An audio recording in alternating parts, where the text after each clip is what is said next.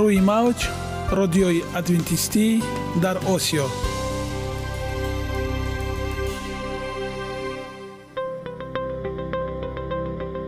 Шунавандаҳои азиз саломи самимии моро пазиро бошед. Ба хотири саодатмандӣ ва хушнудии шумо ба барномаҳои имрӯзаамон ҳусни оғоз мебахшем. Аминем аз шунидани барномаҳои мо баҳраманд мегардед. Барномаҳои мо аз се рубрика иборатанд. Бахши саломатӣ. Ки дар он мо бо шумо дар бораи тарзи ҳаёти солим ғизои дуруст ва пешгирӣ кардани бемориҳо суҳбате хоҳем орост ахлоқи ҳамида.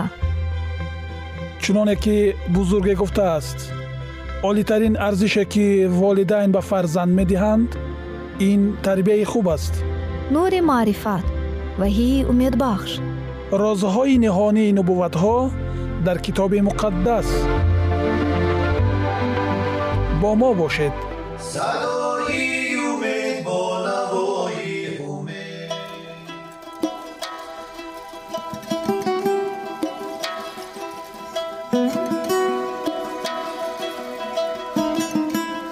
Шунавандагони олиқадр дар ин бахш мо дар бораи мумиё ба шумо маълумот хоҳем дод.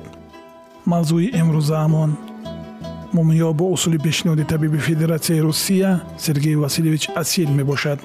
Инак бо ҳам мешунавем табобати устухонҳои шикаста. Ба миқдори як донаи биринҷ мумиёро ду маротиба дар як рӯз бо асал истеъмол кунед. Давомнокӣ бист си рӯз бо танаффуси панҷ рӯз. Дар ҳолати пурра шифо наёфтан курсро такрор намудан мумкин аст. Захми меъда ва рӯдаи дувоздаҳангушта шабона си дақиқа пеш аз хӯрок ба қадри як донаи биринҷ мумиёро дар як қошуқ оби ҷӯшида маҳлул намуда бо як қошуқча асал бинӯшед. Давомнокӣ 26 си рӯз. Дар ҳолати дарди сахт баъд аз нӯшидани мумиё нӯшидани викалин мумкин аст. Дарди ҷигар гурда диабети қанд ва меъда 0 грамм мумиёро дар як рӯз ду маротиба пеш аз ғизо се даҳрӯза бо танаффуси панҷрӯзӣ нӯшидан шифобахш аст.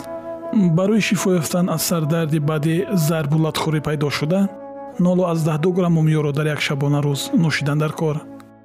Радикулит ё ин ки тарбот нейродермит ларзаи торҳои асаб плексит невралгия аз маҳлули чор фоизаи мумиё ба ҷои дард молидан лозим давомнокии табобат шаш рӯз сили устухон ва пайвандҳо. 01 грамм ё ки ба андозаи як донаи гандум ду маротиба дар як рӯз давоми бист рӯз бо танаффуси даҳрӯзӣ нӯшидан лозим дар ҳар кӯс чор грамм мумиё бояд истифода шавад. Барои сӯхтагӣ маҳлули 25 то се фоизаи онро истифода бурдан дар кор. Бо иловаи 05 грамм навакаин. Инчунин дар як маврид рӯзе як маротиба 05 грамм бо оби ҷӯшонидашуда нӯшидан зарур аст. Давомнокӣ ду даҳрӯза бо танаффуси панҷрӯзӣ чунин аз ҳақиқати ҳол аммо умед ҳаст. Инак тавсияҳое ки баҳри шумо пешниҳод мегардад ва баъд идомаи мавзӯъро бо ҳам хоҳем шунид шумо аз доруҳои дарди дил истифода мебаред? Доруҳо метавонанд ҳиссоти дурӯғи бехатариро тавлид намоянд. Ҳатто агар кас дору нӯшад ва дар баробари ин боз хӯрокҳои сиравған тезтайёр гӯшти сурхи коркардшуда шириниҳо ва маҳсулоти коркарди технолоҷишударо истеъмол намоянд ҳаёт ва саломатии хешро дар хатар мегузорад чунин аст ҳақиқати ҳол лекин умед ҳам ҳаст. Таҳқиқот бо иштироки 31 ҳазор нафар калонсолон нишон дод. Агар ба муолиҷаи бо дору ғизои солимро илова намоем ба таври назаррас такрорёбии бемориҳои қалбу рагҳоро кам менамоем. Вояи хӯроки аз меваю сабзавот ғанӣ. Моҳӣ ва истеъмоли камтари гӯшт иборат аст. Хатари марг аз бемориҳои дилу рагҳоро то 35 фоиз такрорёбии сактаи дилро то 14 фоиз бемориҳои заъфи дилро то 28 фоиз ва сактаи майнаро то 19 фоиз кам мегардонад. Барои қалби солим ғизои солим зарур аст мумиё низ мисли дигар доруҳо усули махсуси истифодаро дорад. Онро масалан шумо метавон дар тӯли даҳ шабона рӯз шабона 0 граммӣ истеъмол намуд. Метавон ҳамроҳи равған инчунин бо зардии се4 дона тухм истеъмол намуд. Баъд аз ин ҳатман панҷ рӯз танаффус кунед ва муолиҷаро бо се4 маротибаи дигар давом диҳед. Ба ҷойҳои дармандии бадан компресс кардани мумиё низ нафъ дорад бо ин мақсад се грамм мумиёро дар 100 миллилитр об ҳал кардан лозим аст. Беҳтар мебуд қабл аз оғози табобат шумо организми худро аз ҳар гуна боқимондаи маҳсули мубодилаи моддаҳо яъне шлакҳо ва кислотаи пешоб тоза намоед. Бо ин мақсад аз ҳафт то даҳ рӯз парҳез карданатон лозим меояд ки онро гуруснагии муолиҷавӣ низ меноманд. Пас аз мумиё ки давои табиӣ ба шумор меравад пурсамар истифода баред. Системаи асаб холестит склерози устухонҳои пой дар 250 грамм оби ҷӯшида 4 грамм мумиёро маҳлул созед ва дар яхдон гузоред. Субҳ шиками гурусна як қошуқ нӯшед. Давомнокии 14 рӯза бо танаффуси 5 рӯзӣ дарди камар. Дар 100 грамм равғани гӯсфанд 5 грамм мумиёро омехта шабона дар ҷои дард молида маҳз намоед ҳамзамон дар як маврид 012 грамм мумиёро низ нӯшед тромбофлебит ва фалаҷи кӯҳнашуда. дар 250 грамм оби ҷӯшида 4 грамм мумиёро маҳлул намоеду дар яхдон гузоред. шиками гурусна дар як рӯз як қошуқ хӯред. ҷойҳои дардро бо равғани мумиё омехта маҳз намоед.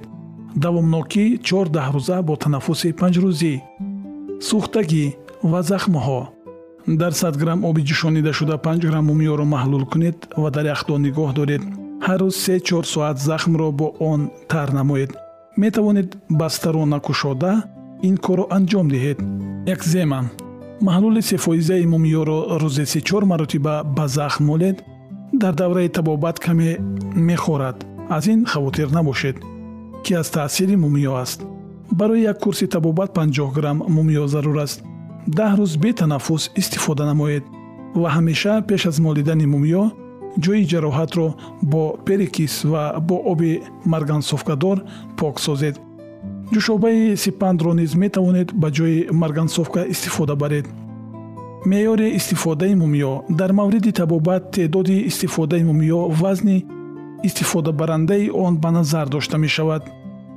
ба як килограмм вазн 0 аз 115 грамм мумиё рост меояд масалан агар шахс 56 килограмм вазн дошта бошад 56 тақсими 7 ба 8 грамм рост меояд.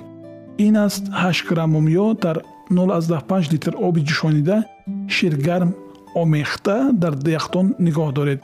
се маротиба дар як рӯз си дақиқа пеш аз хӯрок як қошуқи бо чойи ширин шид ё бо асал истеъмол намоед. давомнокии ду чордаҳрӯза бо танаффуси даҳрӯзӣ аз таомҳои шӯр тунд турш ва серавған парҳез намоед. Барои табобати тромбофлебити рагҳои хунгарди дохилӣ ва нуқтаи охирини рагҳо мумиёро дар як шабонарӯз давоми даҳ рӯз бо танаффуси панҷрӯзӣ бинӯшед. Продонтоз 012 грамм дар як рӯз давоми даҳ шабонарӯз ва барои аппликатсияи маҳлули панҷфоиза дар об тайёр карда истифода шавад.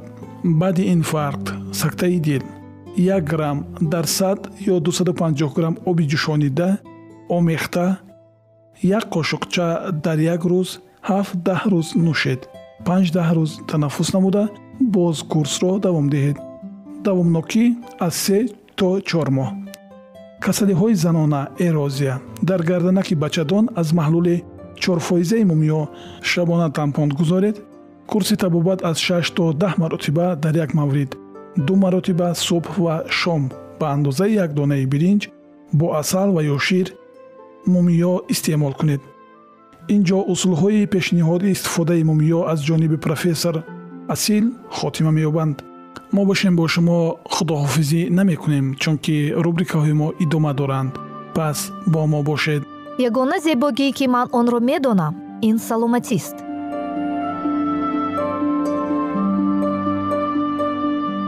саломатиатонро эҳтиёт кунед ахлоқи ҳамида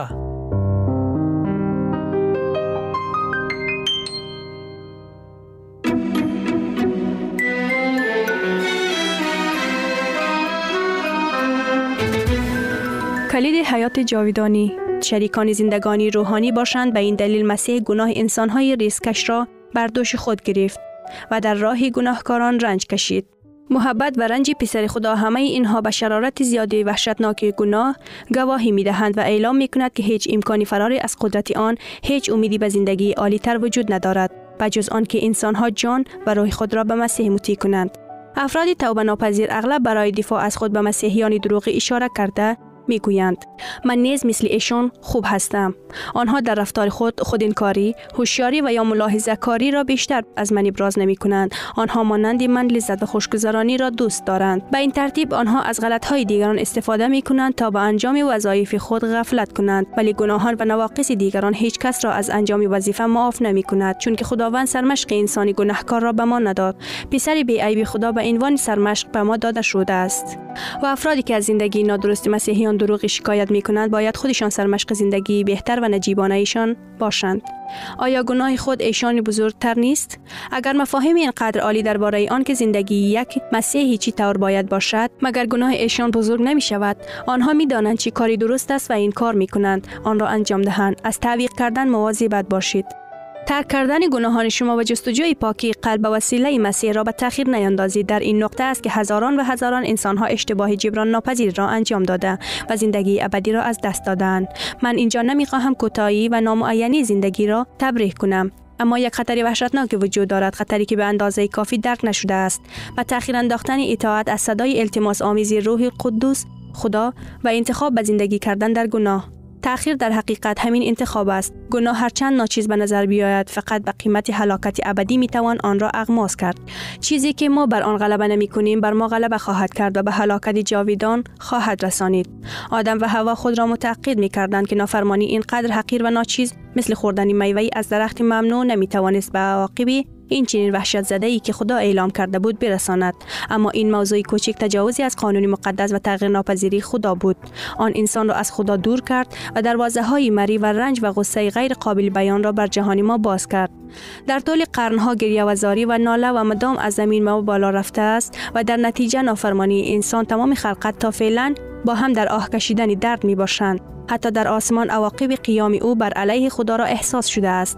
صلیب جالتالجا که به عنوان یک یادگار قربانی شگفتانگیز قرار دارد لازم بود تا تجاوزی از قانون الهی را رستگار کند. بیایید گناه را یک چیزی جزئی نشمریم. هر عملی تجاوز هر اظهار غفلت یا رد فیض مسیح بر ما منعکس می شود آن قلب ما را سخت اراده را تباه و درک را کند می سازد و انسان را نه تنها کم مایل بلکه کم قادر می سازد تا به التماس ملایم روح القدس خدا تسلیم شود. بسیاری وجدان نگران خود را با فکر آرام می کنند که هر وقتی که بخواهند می توانند زندگی شریر خود دست بکشند که آنها می توانند دعوت های رحمت را بازی چه قرار دهند و در عین حال تحت تاثیر آن قرار گیرند.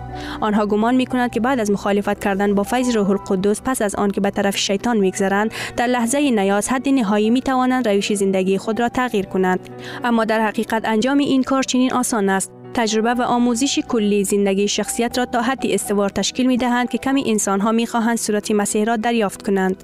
حتی یک خاصیت خوبی یک اشتیاق گناه آلود که دائما پرورانده می شود بالاخره تمام قدرت انجیل را خونسا خواهد کرد. هر اخمازی به تمایل گناه آلوده نفرت شخص را به خدا قوی تر می سازد. انسانی که خودی بی ایمان یا بی اعتنایی صد خود را به حقیقت الهی نشان می دهد محصولی را دیرو می کند که خودش بذر افشانده است. در تمام کتاب مقدس هشدار خوفناکتری از کلامات مردی در برابر بازی کردن با گناه وجود ندارد. تقصیرهای زیر او را گرفتار می سازد و به بندهای گناهان خود بسته می شود امثال باب 5 آیه 22 مسیح آمده است تا ما را از گناه آزاد سازد اما او اراده ما را وادار نمی کند و اگر در تقصیر مزمین خود اراده به طرف شیطان منحرف می شود و ما میل نداریم آزاد شویم اگر فیض او را قبول نکنیم چه کاری بیشتر از آن می تواند برای ما انجام دهد؟ ما با این کار محبتی او خودمان را هلاک کرده ایم الحال زمان مقبول است. فعلا روز نجات است. امروز اگر آواز او را بشنوید دل خود را سخت می سازد یک قرنتیان باب 6 آیه دو. چون که خداوند مثل انسان نمی نگرد زیرا که انسان به ظاهر می نگرد و خداوند به دل می نگرد به دل انسانی دارای احساساتی متناقض با شادی و غصه به دل رستگردان و خودرس که یک مسکین اینقدر آلودگی و قریب است. خداوند انگیزه ها نیت و اهداف حقیقی آن را می داند بنابراین با روح لکدار و سیاه ور شما همان طوری که هستید بروید. مثل مزمورخان همه مخفیگاه های دل خود را در مقابل دیدگان او که همه چیز را می بیند باز کنید و ندا بزنید. ای خدا مرا تفتیش کن و دل مرا بشناس مرا بیامرز و فکرهای مرا بدان و ببین که آیا در من راه فساد است و مرا به طریق جاویدانی هدایت فرما.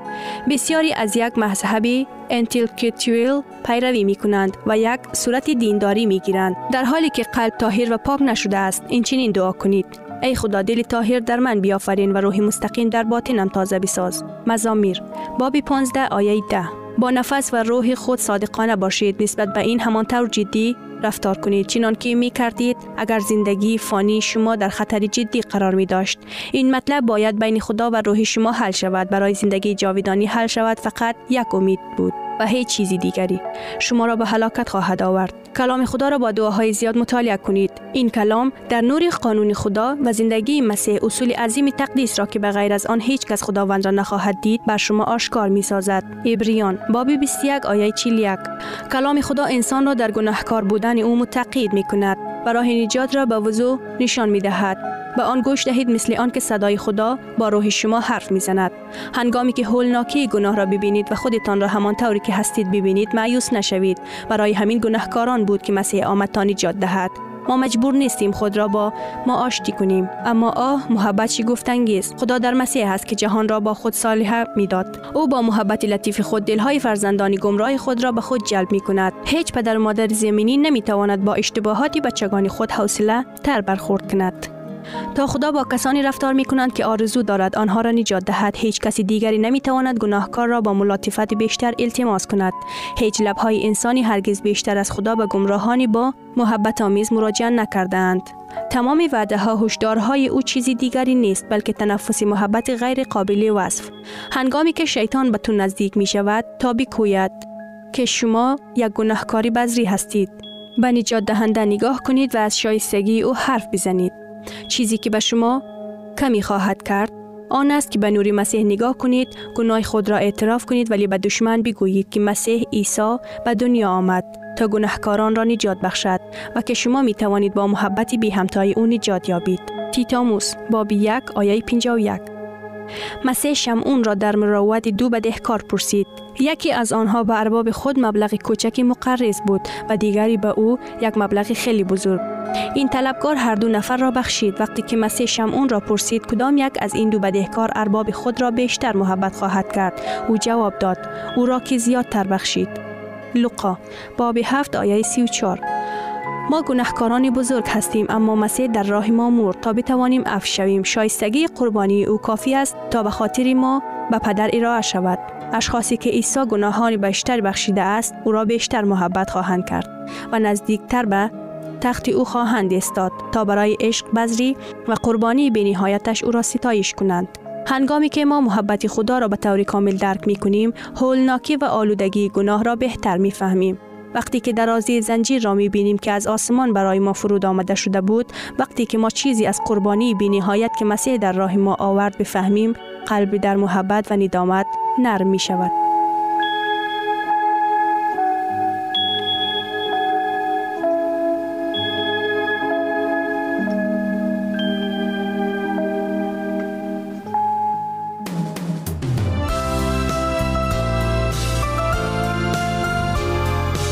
روی موج رادیوی ادوینتیستی در آسیا.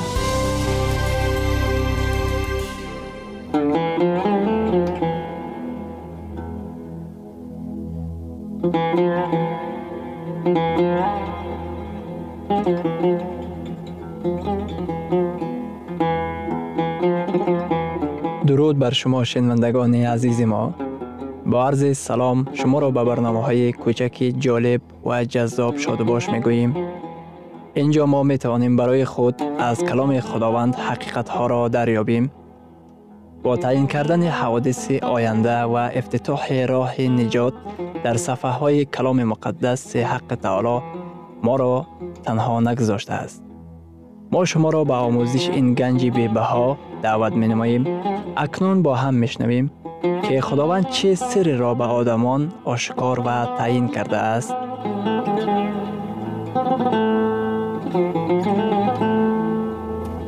وحی امید بخش امید بخش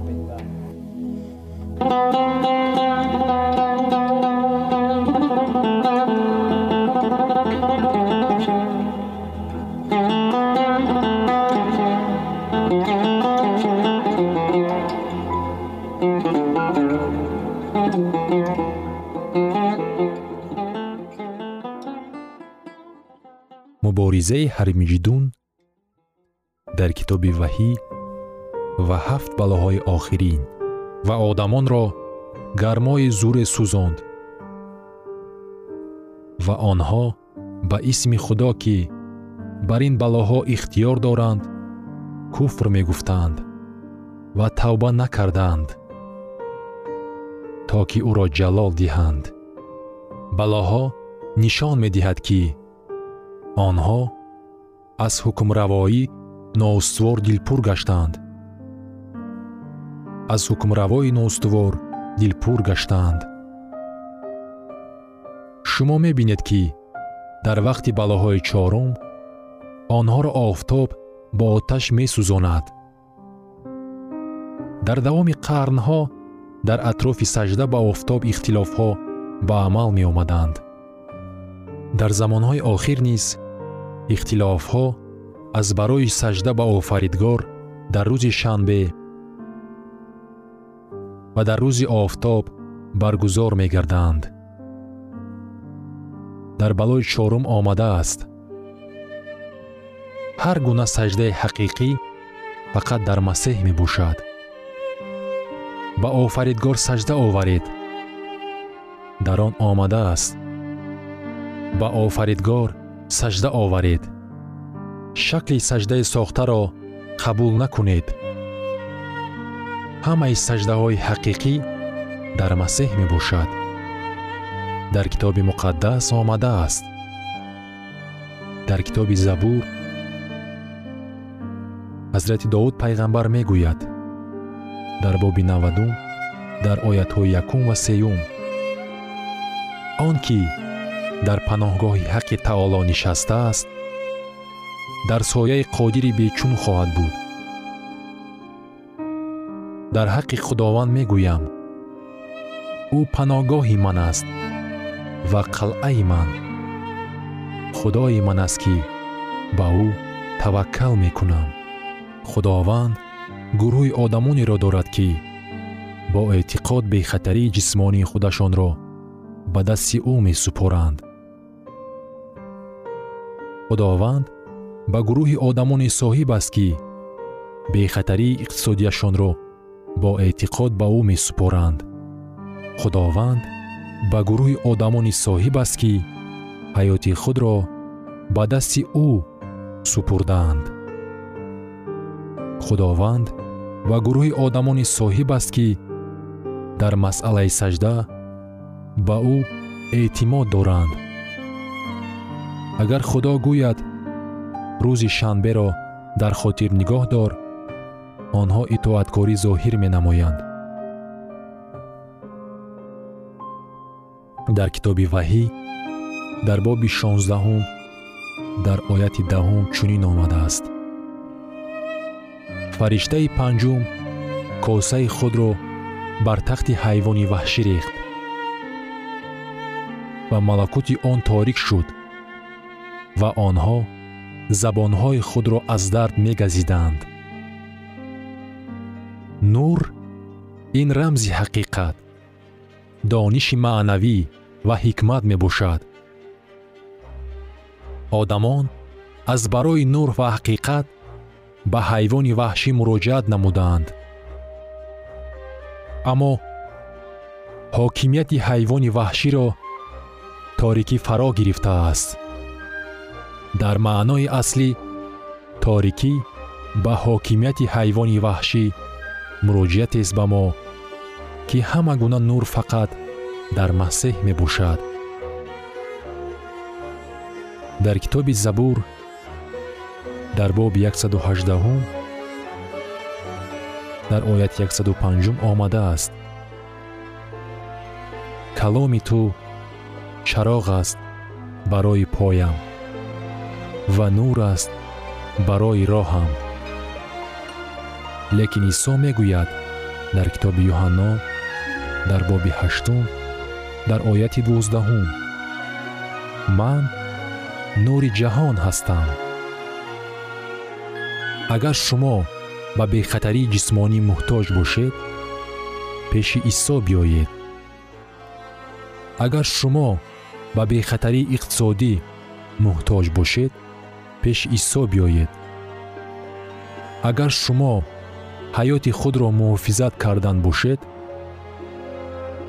пеши исо биёед агар шумо хоҳед ки саҷдаи ҳақиқиро ба ҷо оваред пеши исо биёед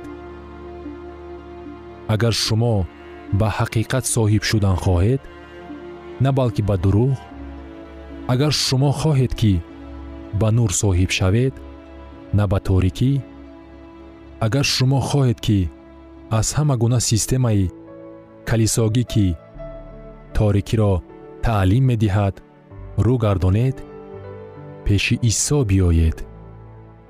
Ба маънои аслияш балоҳо ҳақиқатҳои маънавии амиқро дар худ нигоҳ доштааст. Ҳавори юҳанно дар китоби ваҳӣ дар боби шонздаҳум дар ояти ёздаҳум мегӯяд. Ва ба худои осмон аз боиси азобҳои худ ва захмҳои худ куфр мегуфтаанд ва аз аъмоли худ тавба накардаанд. Шояд суоле ба миён ояд ки нафарони ба муқобили худо исьён бардошта вақте ки ба балоҳо гирифтор мешаванд дардҳо обҳои хунгашта ҳавои тафсон ва торикӣ онҳо зону зада тавба мекунанд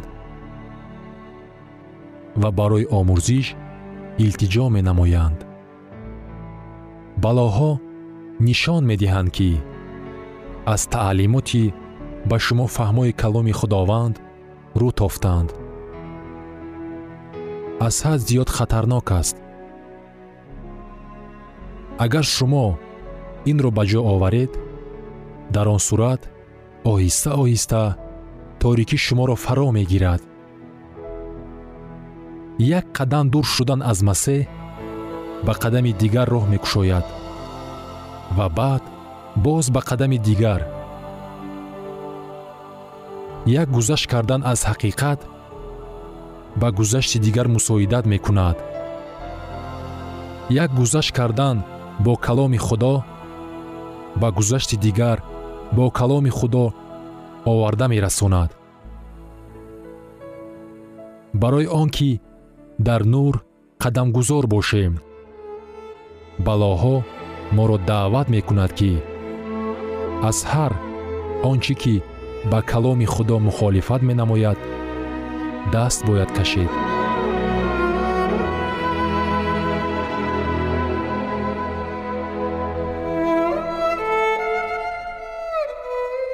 шунавандагони азиз дар лаҳазоти охари барнома қарор дорем барои шумо аз боргоҳи манон сеҳатмандӣ ва тандурустӣ ахлоқи неку нур ва маърифати илоҳӣ хоҳонем то барномаи дигар шуморо ба аллоҳи пок месупорем